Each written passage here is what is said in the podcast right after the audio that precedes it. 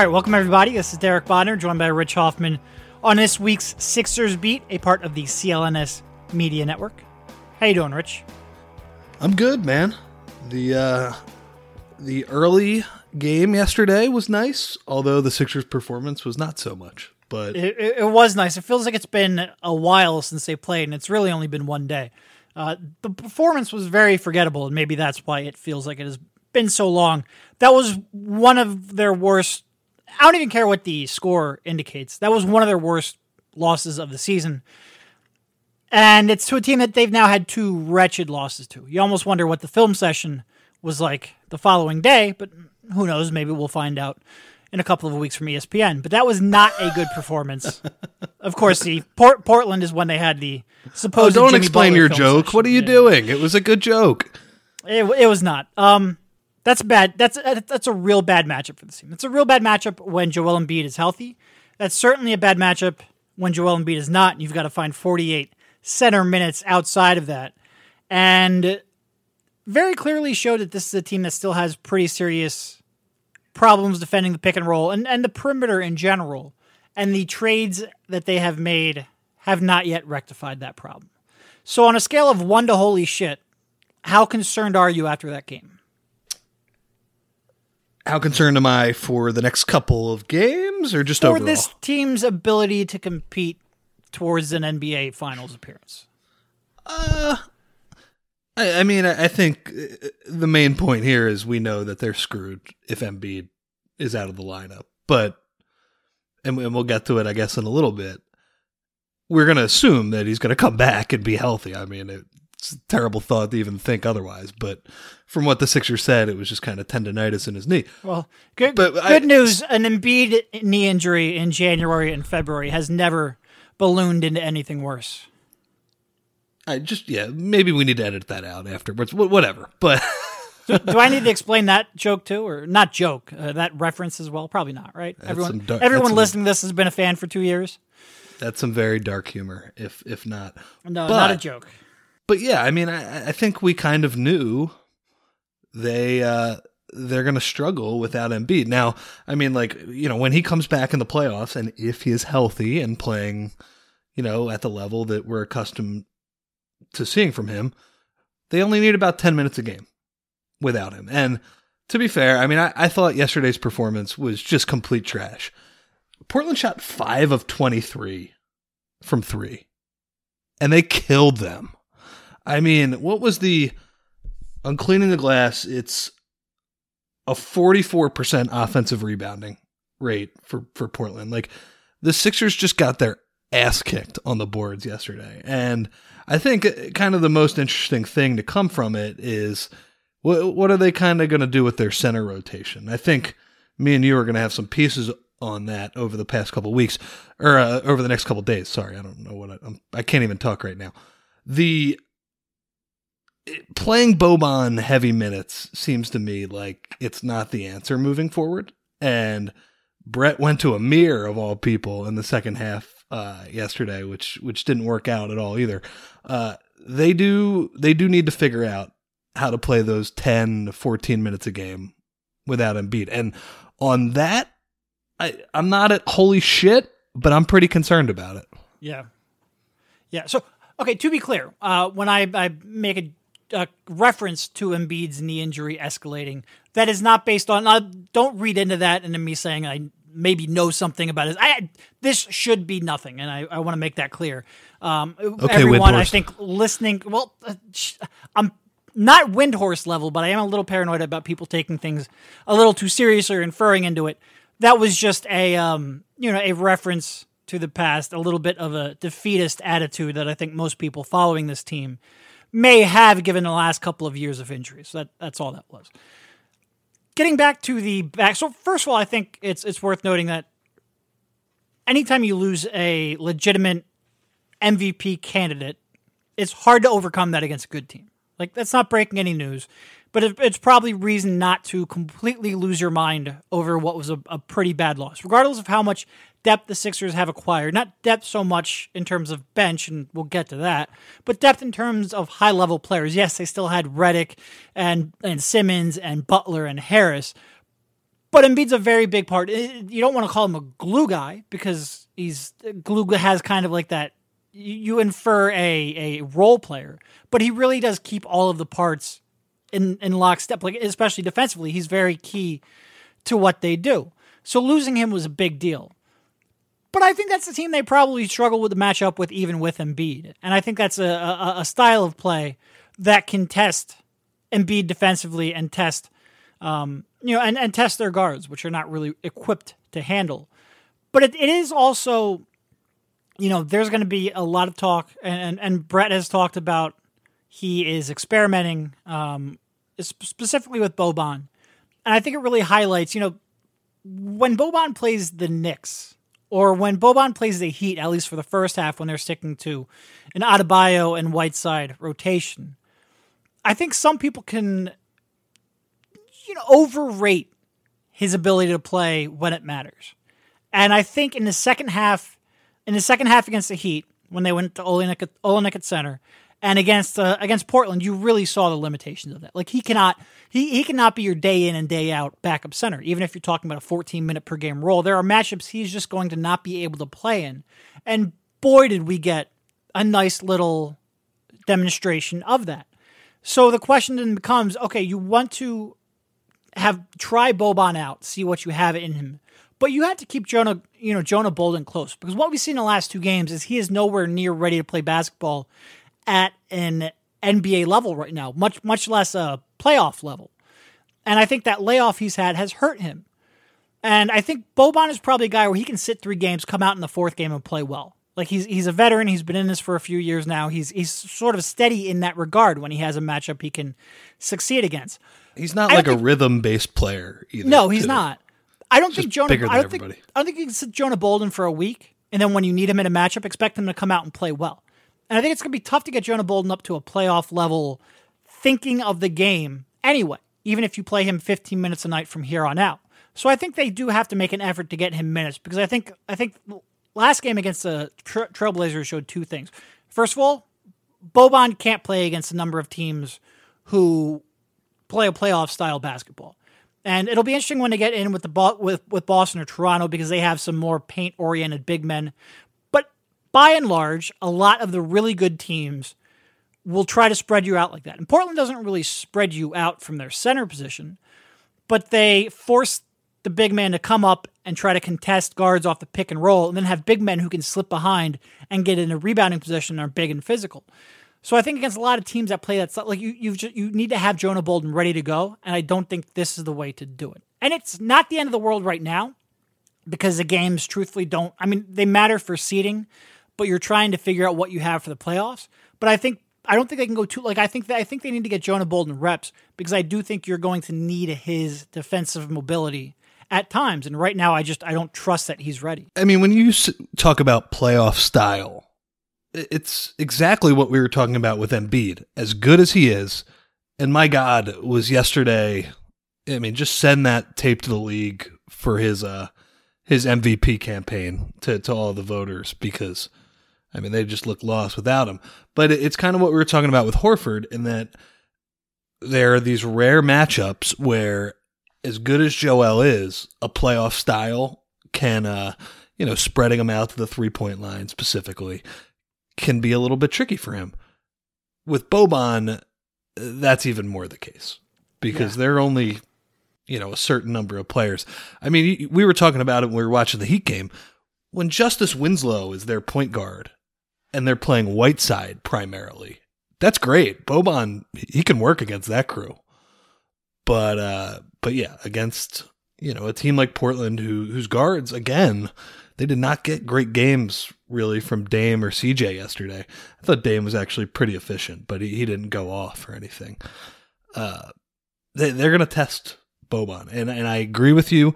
I think you know if you look at this roster now maybe i don't know could somebody show up on the buyout market who might make things a little bit better maybe like robin lopez or somebody even though it doesn't seem like he's going to get bought out. Uh, I, I don't know, but I, I think if you're just like looking at the roster right now, Bolden to me is the guy who in most matchups is going to make the most sense. Yeah. No, t- to me is he should be your backup center Boban is a situational guy depending on matchups and team play style. And that's again, we we said this I think in the last podcast where it's like you almost feel guilty talking bad about Boban because he's so fun. And when he's got the right matchup, he can be very effective. But it, it's just he's he's I mean it's one thing like you worry about Embiid if he's out on uh, on the perimeter at the three point line chasing Horford. He can't get back in a rebounding position. He can't get back to protect the paint. Well, if Boban gets out to the foul line, he's done. He's not getting back for that rebound. He's not getting back to contest any any any contest the rim with any ball movement. Like he does not have. He doesn't need to take a step in the wrong direction. He needs to lean in the wrong direction, and he's out of the play. So it is. It, you know when you have uh, Dame and CJ just run him off pick and roll and pick and roll and pick and roll. Like there's opportunity for the roll man, there's opportunity for the rebound, and the Sixers did not do a good enough job of getting Boban back or giving him enough time to get back. There wasn't enough tagging of the roll man. There wasn't enough rebounding from the wings. They weren't getting the loose balls. But there's just he he does not bring enough to offset that. And the pick and roll defense is is just it's such a huge concern. And I I really think that okay, you got Boban. You probably like having a center, a, a steady veteran type presence.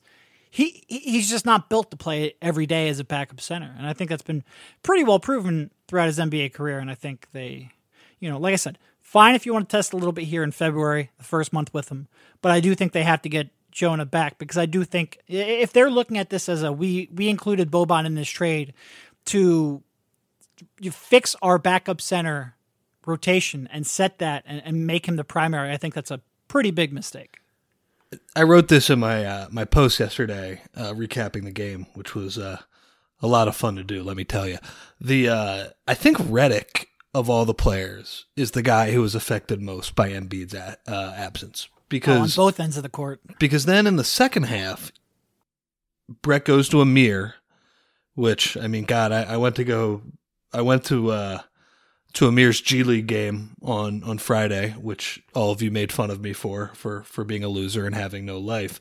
And I wrote a pretty good story, I thought, just because Amir is kind of a good guy and he uh, he has a pretty positive attitude. And then Amir comes into the game and offers them pretty much nothing, which uh, was kind of the opposite of what I was rooting for. I was kind of rooting for a good story. Uh, but during that time, they went away from the pick and roll and they started posting up Redick with Harkless, and I think they they ran a couple of plays for Jake Layman when he came in the game too. And when you slot somebody like Amir in Embiid's place, you just don't have that rim protection. And it's it's like you said on offense as well. So much of what JJ does is uh, is that two man action with Joel. So yeah, they uh, y- you can really tell that like Redick, it, it was pretty jarring to see you know, basically what a minus he was on the floor yesterday. Because usually yeah. when he plays with Embiid, not only does he kind of accentuate Embiid's positives on the offensive end, JoJo really covers up for his uh for his shortcomings on defense too. Yeah, and I like so much when you get away from the star level players, so much of their effectiveness and whether they're worth their you know, their what you gave up to acquire them, their contract, what have you, is based on how they fit with your most important players. And the reason why maybe you overlook JJ's defensive shortcomings is because A, you have someone in Embiid who can help um, cover them up, and B, what he does, you know, for, there's such a perfect synergy in Embiid getting JJ open looks relatively open for JJ. He'll tell you he's never had an open jump shot in years, but he'll, he'll get him more space.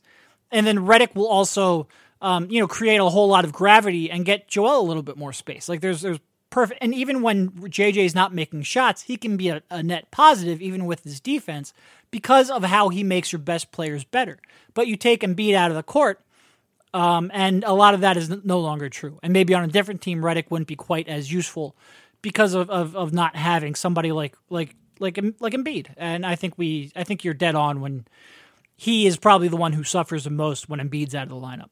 There's a reason that pretty much all of JJ's minutes come with Joe on the floor. It's a reason that right. they picked those two to play together while, you know, when it was, when it, uh, before Tobias was here, Ben was basically, you know, he, he was paired up with Jimmy or he was on his own. And, and that makes a lot of yep. sense. Let's I will back. say, let, go ahead. No, make your make your point first because I, I, I was just going to say about Amir, and look, I think you know, I think there was so there's sort of two ways to look at it. It's a lot of reaction of well, why didn't Jonah play in the second half? And you can explain Jonah not playing good. in the second half is because he played like shit in the first half. Yeah. And I think a lot of people jumped to oh, he, well, he was only a negative one in eight minutes or whatever it was. they missed a ton of shots. that single game plus minus itself is very noisy. Eight minute plus minus is extremely noisy. And when you look at that game, and the Blazers dropped 130 and won by by 15. I mean that they could have dropped 145 that that night. Like they just they missed a lot of open shots. And when you go back and you watch Jonah, first of all, the Blazers got a lot of open perimeter shots, and, and there was a lot of offensive rebounding opportunities, and he was pretty directly involved in those. Um, so I don't think he was an answer. But now, if you want to ask me, well, he should have played over Amir. Yeah, you're probably you're you're right. There was no reason to put Amir in there. Brett explained it um, as you know, Amir was he wanted to get somebody who would at least grab a defensive rebound. Uh, no, like maybe last year's Amir that was playing every day. You can make that argument. This year's Amir that looks clearly cooked and hasn't played in a month. That was just expecting, and I get like Brett was desperate but I don't think that was a desperation move that had a very high chance of working. Do I think it cost him the game? N- no. Like I get that Amir anyway. was a negative ten in four minutes, but again, that was a team that was up seven at that point, I think seven or eight, and quite frankly, should have been up fifteen or twenty. And if you were to project out the quality of looks they were getting up to that point, they were pretty clearly going to come away with that win, either way. But Amir wasn't a good tactical decision to go with. No, and as as much as I I love Amir, like I think he is Great guy. I think he has a future in, you know, whatever, whatever he does. He's kind of, to me, he's similar to to El- the way we looked at Elton a few years ago as a veteran, where I just think a, a, as a guy, you know, if he wants a future in basketball, whether it's coaching or maybe even being in the front office or or just anything, I think there is a path for him to succeed that way. But like you said, he just looks like he's over. I, I don't know what happened over the past couple years, but he, he just lost, you know, the half step that is necessary for him to basically lose all of his effectiveness. So, yes, it was a bad decision. And I think the other reason why you would play Bolden that situation, even though we both said that he did not show well in the first half and, you know, his, his minus one doesn't hold any weight. I think the point is, like like we were saying earlier, he's going to be the guy who you're going to put in most playoff matchups. You want him to play through his uh his poor, you know, poor first half or or whatever, or mediocre first half, whatever you want to call it. So uh, the question I wanted to ask you, going back a couple days here because we haven't had a pod for a for a little while here. What do you make of this Embiid injury? Is it I? What'd you think of their explanation of it? I would say. So it's. I mean, you can go back and listen back in late December, I think, when this first came out.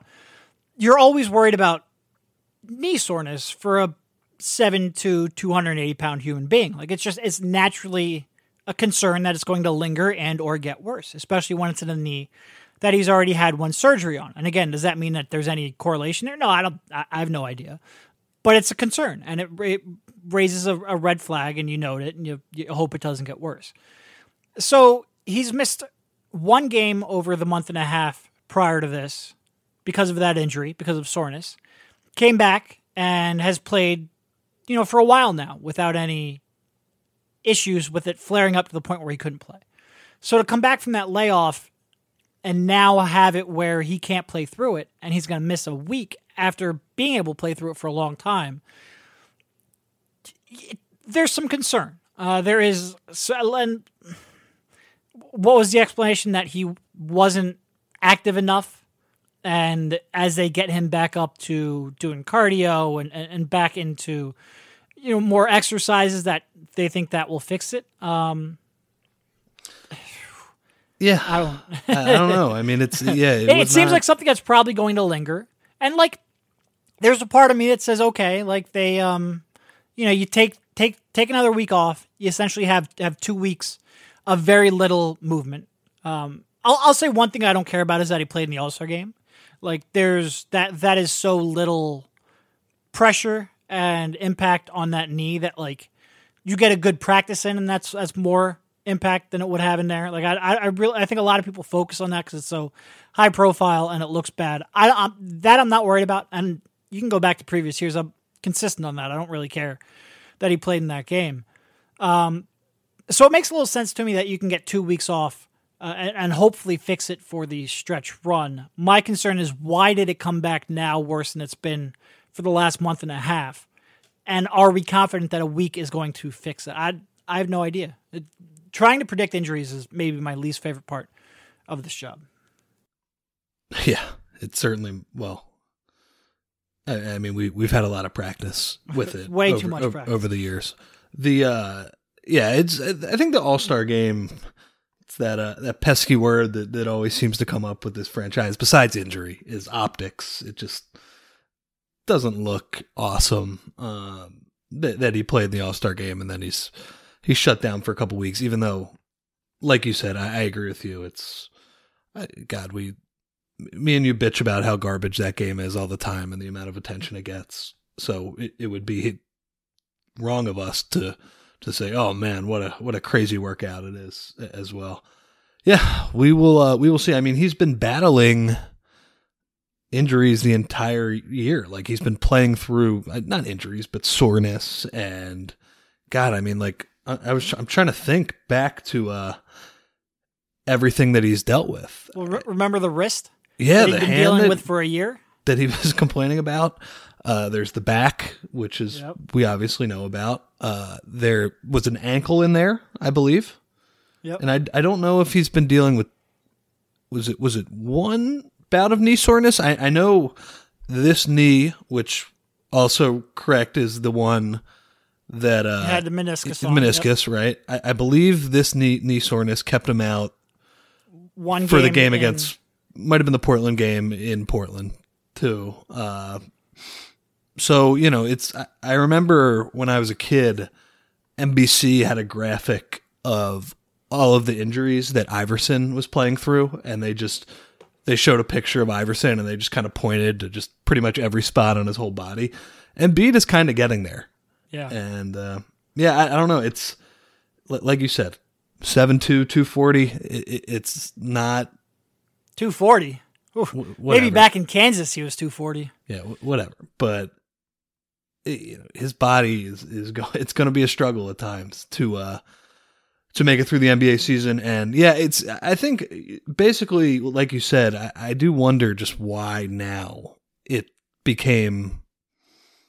I don't want to say untenable, but they, they thought it was wisest to to rest him, and it, it does feel like sometimes when it comes to to pain tolerance and you know being able to play through certain things, they don't exactly give you a ton of confidence that there's like a consistency there to to what they're doing. But like you said, speculating on this stuff is not No, my, and I mean, my I mean, favorite look, it- thing to do.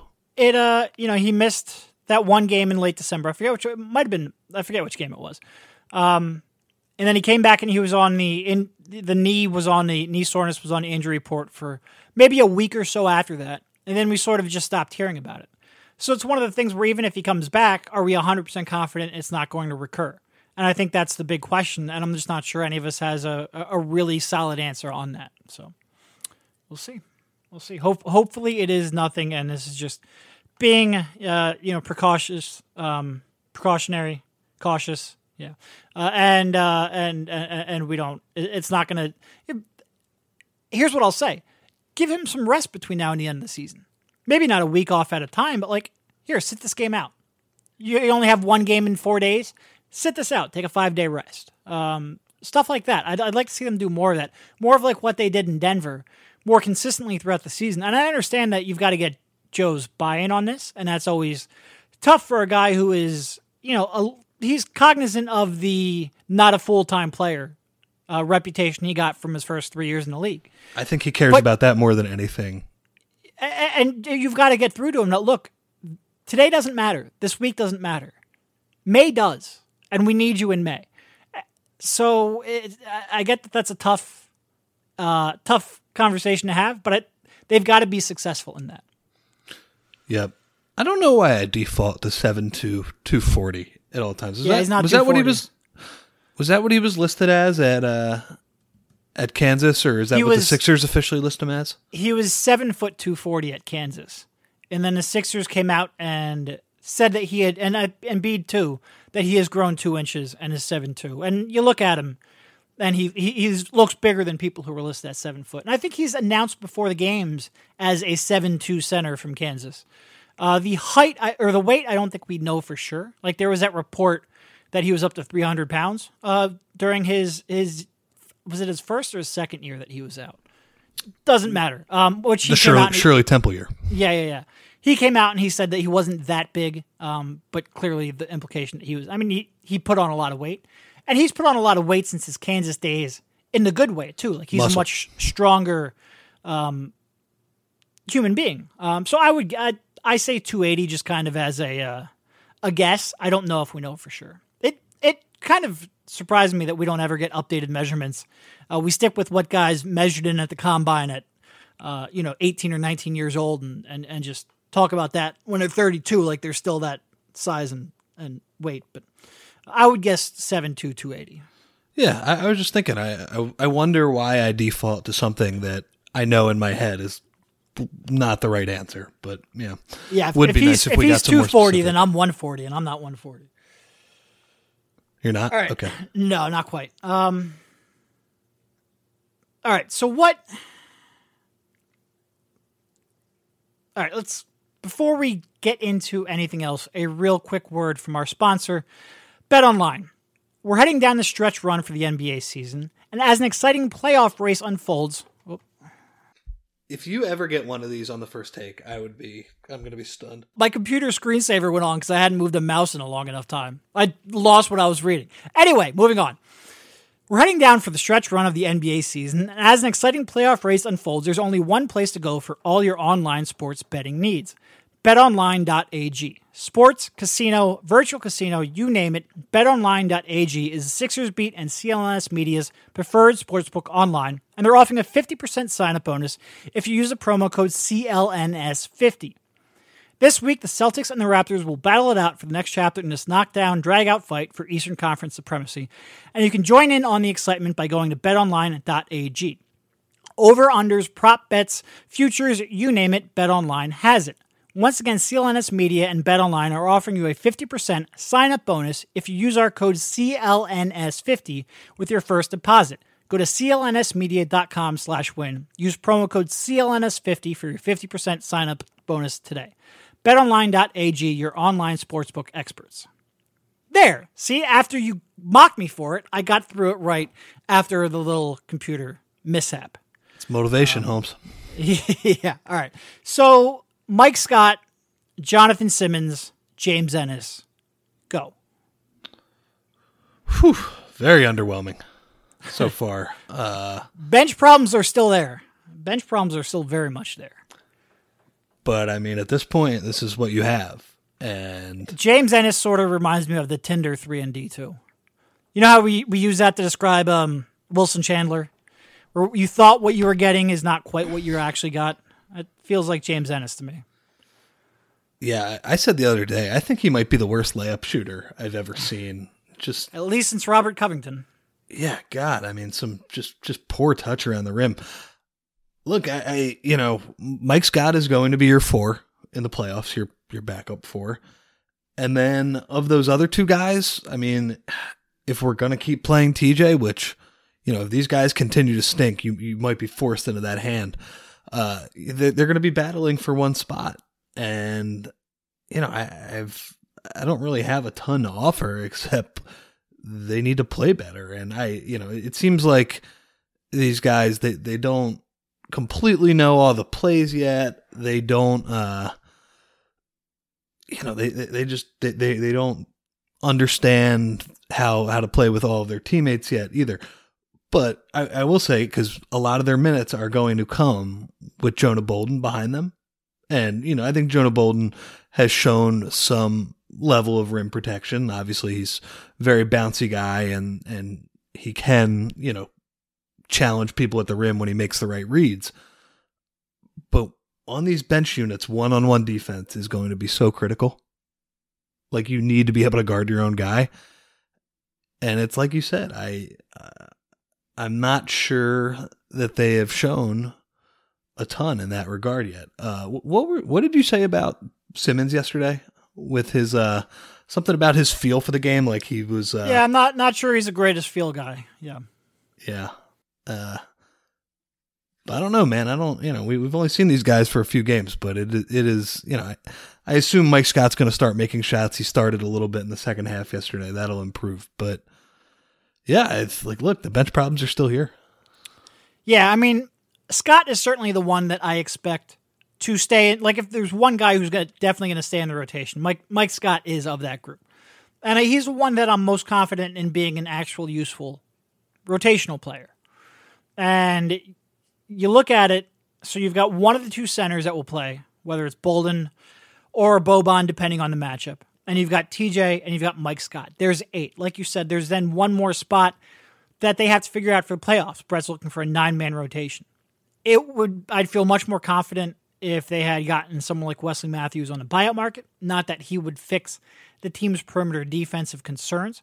I'd feel much more confident if maybe Patrick Beverley would have been there in that trade instead of, of Boban. I don't know if that was available.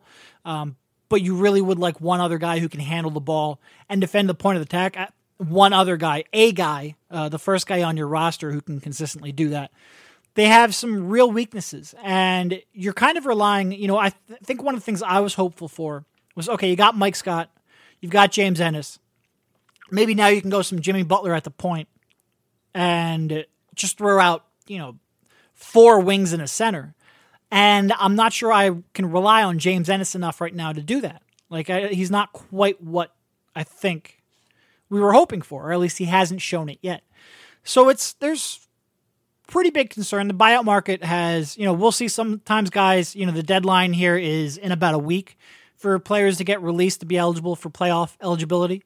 So anyone who's sort of holding out, um, maybe we'll see whether or not anybody shakes loose. One of the two Sixers was it uh, Belinelli who came free.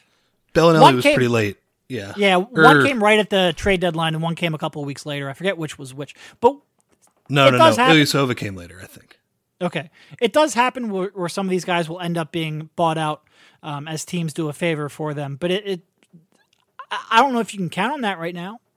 And what you have right now just doesn't. And look, you don't need as many minutes because you've got another starter in Harris who's going to be playing, you know, 33 to 35 minutes per night, if not more, when the playoffs roll around. You've now got five guys who are going to be playing pretty big minutes. You don't need as many minutes, but you, it would be nice to have somebody capable and dependable that you could go to when when they have to sit. And right now, I'm just not sure who you have. Like literally, I don't know if there's one guy on that bench who you can rely on game in the game out. TJ for matchup reasons, Boban for matchup reasons, Bolden because he's a rookie. Um, Mike Scott hopefully is that guy, but he hasn't really been so far. And Ennis and Jonathan Simmons certainly haven't. I mean, we've seen TJ kind of over the uh, past couple of games. He's played pretty well, but again, it's against either mediocre or maybe not not the quite the elite competition. Yeah, so for I mean, now, for now, I think you have to be pretty happy with how TJ has been playing recently but yeah, I, I still have the same concerns about him in the playoffs that we've oh, yeah. kind of been talking about look, all year. TJ is he's played well since the trades, but we know what TJ is. We know what TJ can and can't do. We know what matchups are good and bad for TJ. Um, so whether or not he's in a good play, a string of good play or not, like it doesn't really change anything in that regard. Like it would, this lineup would come together so much better if they had somebody like a, a Pat Bev type. It really would. It would be be a, yeah. a real nice addition. But and and the buyout market, I have to say, the Sixers are probably you know after last year, they were probably the biggest winners in in buyout history. I, I don't think anybody has gotten two players who contributed. You know, again, we we've talked about how we think the losses of of Ersan and Marco were very much overrated, but those guys contributed like crazy down the stretch last year and even into the first round of the playoffs. I think it's fair to say that the Sixers were pretty big losers this time around. If unless somebody else, you know, becomes available, I, missing out on Wesley Matthews, I, that was really their their chance, and you know it's it's a shame that for them, Wes Matthews said, "Nah, I'm going to take the starting role in Indiana." When the Sixers could have told him, "Man, you would be the sixth man though, and we might make the finals if if you were here." But you know, I look, I, I think looking at it from Wesley Matthews' standpoint, I, I do understand the idea of there's going to be a ton of money on the free agent market next year. You, want to play as much as possible. I'm not sure he made the right decision. I, don't know. Playing in the finals and playing a major role could have really helped him, but I do understand kind of the thinking there. Yeah, I mean he he's playing 32 minutes a night for the Pacers so far, averaging nearly 14 points a game. He's he's playing a big role on a team that will still make the playoffs, and maybe he only gets like 22 to 25 minutes a night here with the Sixers. But you say to him, look, instead of playing one round of the playoffs, you could play three rounds of the playoffs, four rounds of the playoffs. You'll make up those minutes, but there is still, you know, he's starting for the Pacers. There's still, you know, you can put that on your resume when you go out and you try to, um, you know, try to make a sales pitch. Your your agent can use that to get you more money or more guaranteed money. So I understand it, but it was certainly disappointing. Um, and he would have, he would have. I mean, he's shooting. He's he's playing well so far for the Pacers, and you, you hope that that would have, uh, you know, would have happened here. But he's he's still he doesn't solve the perimeter defense problems. But it would be great to have a more reliable shooter off the bench. If there's one thing Wesley Matthews is, it's it's a re- reliable shooter. So. Mm-hmm. Trying to think, So I- is there is there anything else? you know, I guess we can hit on. So, I any other initial like Tobias Harris impressions? I mean, no, I don't. I don't really know. Uh, he he shot the ball a little bit better yesterday. Uh, I, I think you know we kind of talked about it before the game. His uh, his defensive awareness isn't great. No, His his off the ball reads and and kind of where to be is not is not great. But I think we knew that. Eh, we knew he was not a defensive stopper or you know someone who could play off ball defense at the level of a Covington, say. Uh, or on ball defense uh, at that no, it, no, and the Sixers on ball defense, literally everybody stunk yesterday, but but he was part of it. What do you make? uh I think we talked about this a little bit on the last podcast. Jimmy Butler down to seven percent, or uh, I got that wrong. His usage percentage is seventh on the team yeah. since So I- trade. I think one quick thing about Harris. Um, you know, I think people talked about like him being a two way player, and that's probably not fair. Like he's not. He's an average, probably at best defender who at least won't be physically overmatched. And I think not being physically overmatched is worthwhile when he's probably going to be defending mostly the you know team's third best perimeter scorer. So you don't necessarily need Covington in that role but it would be great. You know, you just hope some of these off-ball miscues get, you know, fixed or at least cut down as they become a little more accustomed to playing one another. And I think that was my big takeaway. You know, when they went small the other day against Miami, which I thought was interesting. I'd like to see more small ball um, with specifically with Simmons at the five. They tried to go small ball with uh, Mike Scott at the five against the Blazers, um, which again another desperation move. It was like, well, we're getting killed on the glass anyway, so at least maybe try to space it around our, our, our best offensive players. Um, low chance of working, but they probably anything they did at that point was low chance of working. I like that move a lot, but a lot better than I did Amir. But I think Simmons at the five is really interesting because you can run that Harris Butler pick and roll. You can put Simmons in the dunker spot where it makes more sense than on Embiid post up, and you can space the floor around them. And I think that look was interesting. You know, the Sixers basically outscored the Heat 19 to 10 during that run. The problem is the Heat didn't really miss any shots. They just turned the ball over a couple times. And what you really need, you know, Brett, the way Brett said it is we if we switch everything, then hopefully we don't have a need for a rim protector as much as we normally do. Which conceptually, yes, but in practice, you can't be missing every switching assignment that was out there. Like you go back and you watch that like maybe six minute run, there were at least four or five just blown assignments, They and miss, a lot of them they miss involved. Redick switches like it's oh my god. and a lot of them involved Tobias. And I hope that's more um, just being unfamiliar with the scheme and the personnel and the, the, the switch responsibilities and the switch pairings than it is a lack of awareness, but it's something to keep an eye on for sure. Yeah. Yeah. The Redick Tobias screens, Tobias had no idea when to switch and not to switch. And yeah, I, I actually think the uh, the newness is hurting him there. I, Butler said the same thing, and it's it's hard for me to pinpoint the uh, this kind of intricacy, but it does seem like the way the Sixers switch is a little bit different. It's not as easy as when you're just playing pickup basketball and you're just like switch when because you're a lazy defender. Uh, I, I do think there is.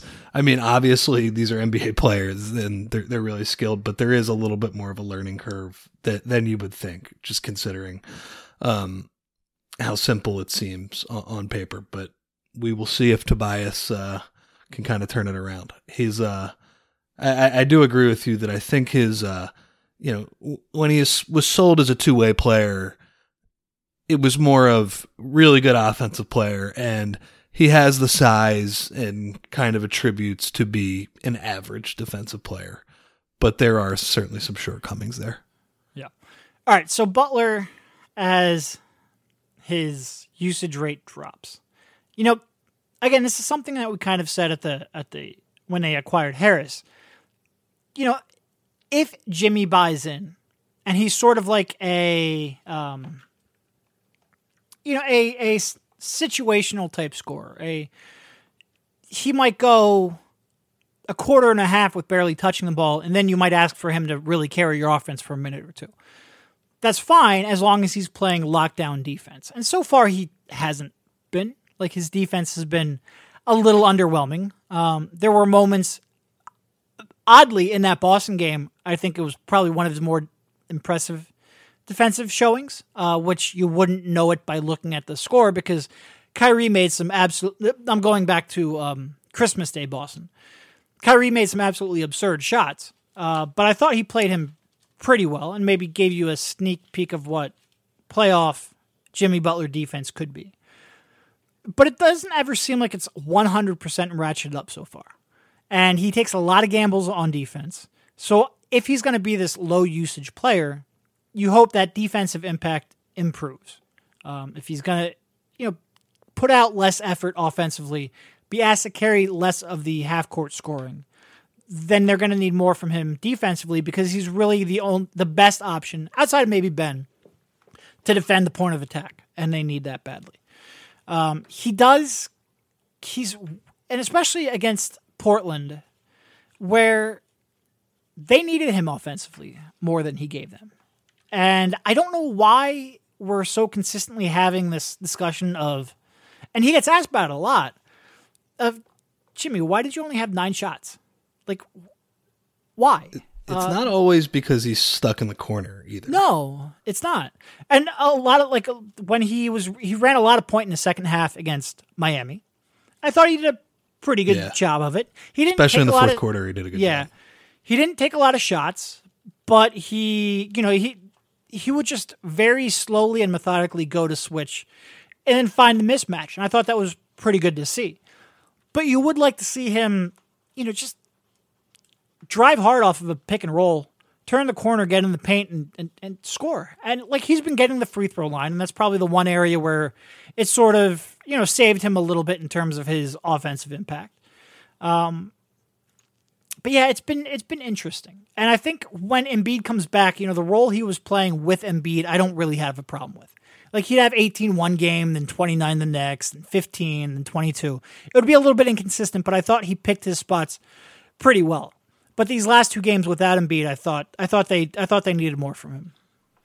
It just feels like too many times he gets that pick and roll, and he just seems like his mind is made up where he's going to drive baseline and try and throw it in the opposite corner, or you know, kick it out to the other wing. And you know, while those passes don't usually result in a turnover, they don't really result in an advantage for the Sixers either. And that at that point, you're like, man, you should probably be doing more in terms of looking at the basket and trying to score. Yeah, and it, it kind of just goes to, you know, the general feeling from yesterday in that, you know, and kind of wrapping up all, the things we've talked about. I, I know their bench is not great. I know Portland is a tough matchup for them. I know Embiid is one of the most impactful players in the league. It's like, come on, guys. You have Jimmy Butler, Ben Simmons, and Tobias Harris, though. You should be able to play better than that against Portland at home. And uh, it didn't happen. Yeah. It would be great to see this matchup. And it, it doesn't matter. They're not going to see him in the playoffs. I feel pretty confident saying Portland's not coming out of the West. But it would be interesting to see this matchup with Embiid because both games have been without him. Sixers have lost by a combined 49 points in those two games and should have lost by another 15 or 20. And, you know, how much does Embiid make up from that? And it, it's really, those have been two of the worst losses of the season. So, yeah, you, honestly, if, if, if he would have had been a really good defender the other night, I would have overlooked his less than expected role offensively. But he, he's just he's he's been very inconsistent defensively. So we'll see. I really do wonder what you know. There's always this like question in the back of my mind, like is he holding back a bit? Is he is there more you can untap from him, especially defensively, when the games start to matter? Um, I don't know. I truthfully, I, I it, it's a it's a weird spot. It's a weird spot. I don't know either. I uh and I have not always been that impressed with his uh his attention to detail on the defensive end. I think he's going to get fired up for the playoffs. That'll be Yeah, uh, I don't I don't That'll expect, be my positive note. Like I Yeah. re- regardless of how the Sixers do, I, am not expecting an apathetic Jimmy Butler in the No. playoffs. So No. And look, it, it, there is if he's sort of taking a step back while everybody kind of gets acquainted with each other. Um, you know, certainly when Embiid was on the court, like there's just there's a lot of mouths to feed, as as Brett would say, in terms of being a waiter. And if if he's fine being taking a, a, a little bit of a back seat in terms of initiating, being more of a um, you know efficient play finisher, I'm fine with that. Um, my my concern is how much more do you have in these situations when they really need him, and so far he hasn't. And and again, my I think my my biggest you know these last two games offensively haven't exactly lit the world on fire. My biggest concern is how much more does he have to give you defensively? So, and, it, and is he okay with his offensive role and touches? Which I assume he should be because he's turning down a lot of opportunities. Um, I don't think this is a you know when he was here for the first couple of weeks, you looked at him and said, "Well, why is he standing in the corner so much?" I don't think that's the case at all right now. But I guess we should mention Ben Simmons, who has had a couple of really nice games uh, as a positive note to go out on. You know, he's really played better. He's looked like he's made some legitimate progress in his half court scoring, both lo- in the loved post. his post game. Yeah. Yeah. And you know, some of those sometimes those post moves aren't going to be the most efficient like per possession play. Um, you know, he just he doesn't consistently get the line from the post ups like he does in other areas. But he's not like Embiid who's just going to bowl you over, get the line, and that's going to help your efficiency. But if he's even just average efficiency off of post ups while also being an elite passer, like that's really going to add a dynamic to their offense. He's really shown I think that he's improved his footwork and his touch in the post, and if he can continue to establish that, I think that is. I mean, he's he's playing really well, and he's on the verge. You know, next year we might be talking about the Sixers having two top ten players, and if they do that and surround him with capable supporting cast like Tobias Harris, who would be a really good long term piece, if the Sixers do end up with two top ten players, um, that's a really good development, and he's sort of kind of taking some jumpers lately. You know, I think he went what like seven of eight from the free throw line yesterday, which was really good to see. Uh, again, I don't necessarily like. We always go, oh well, does that mean he's turned a corner on his, his free throw? Like, no, I don't believe that. But I'd like to see more of those games than, than not. But also, like, he has been doing some more shooting before games from the three point line. Yeah. And Eh, again, I don't know. I don't know. the form this. is still garbage. Um, I think maybe the results have been a little bit more consistent, just what I've seen in the last couple days.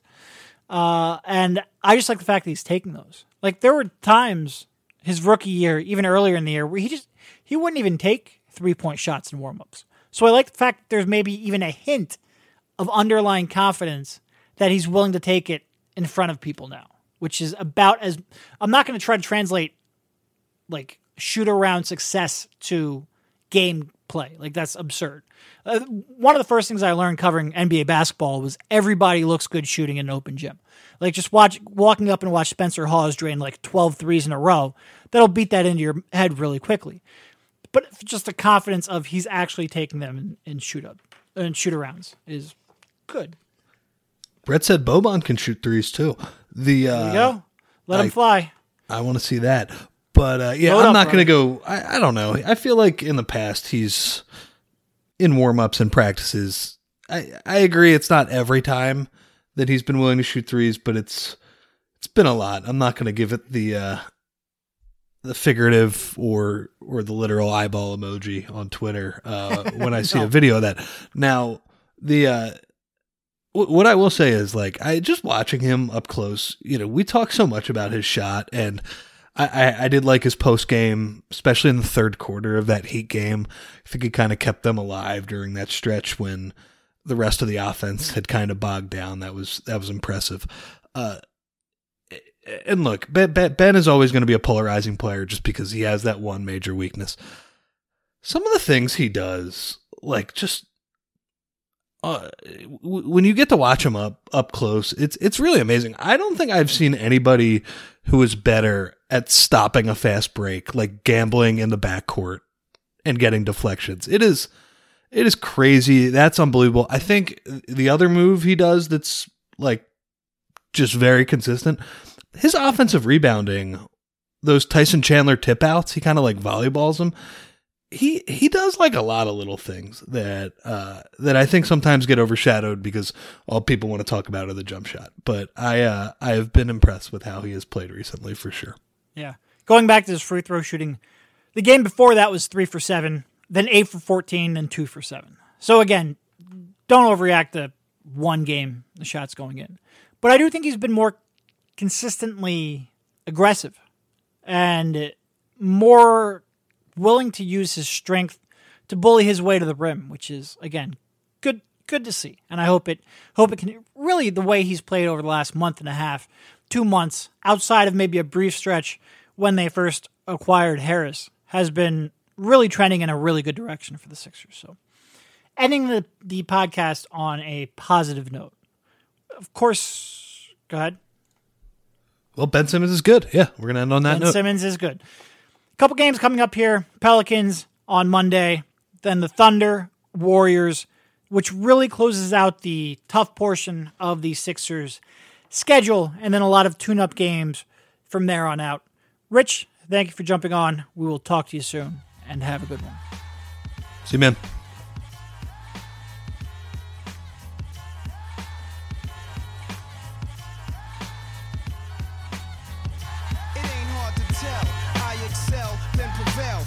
Is contacted, I attract clientele. My mic check is life or death, breathing the sniper's breath. I exhale the yellow smoke of Buddha through righteous steps.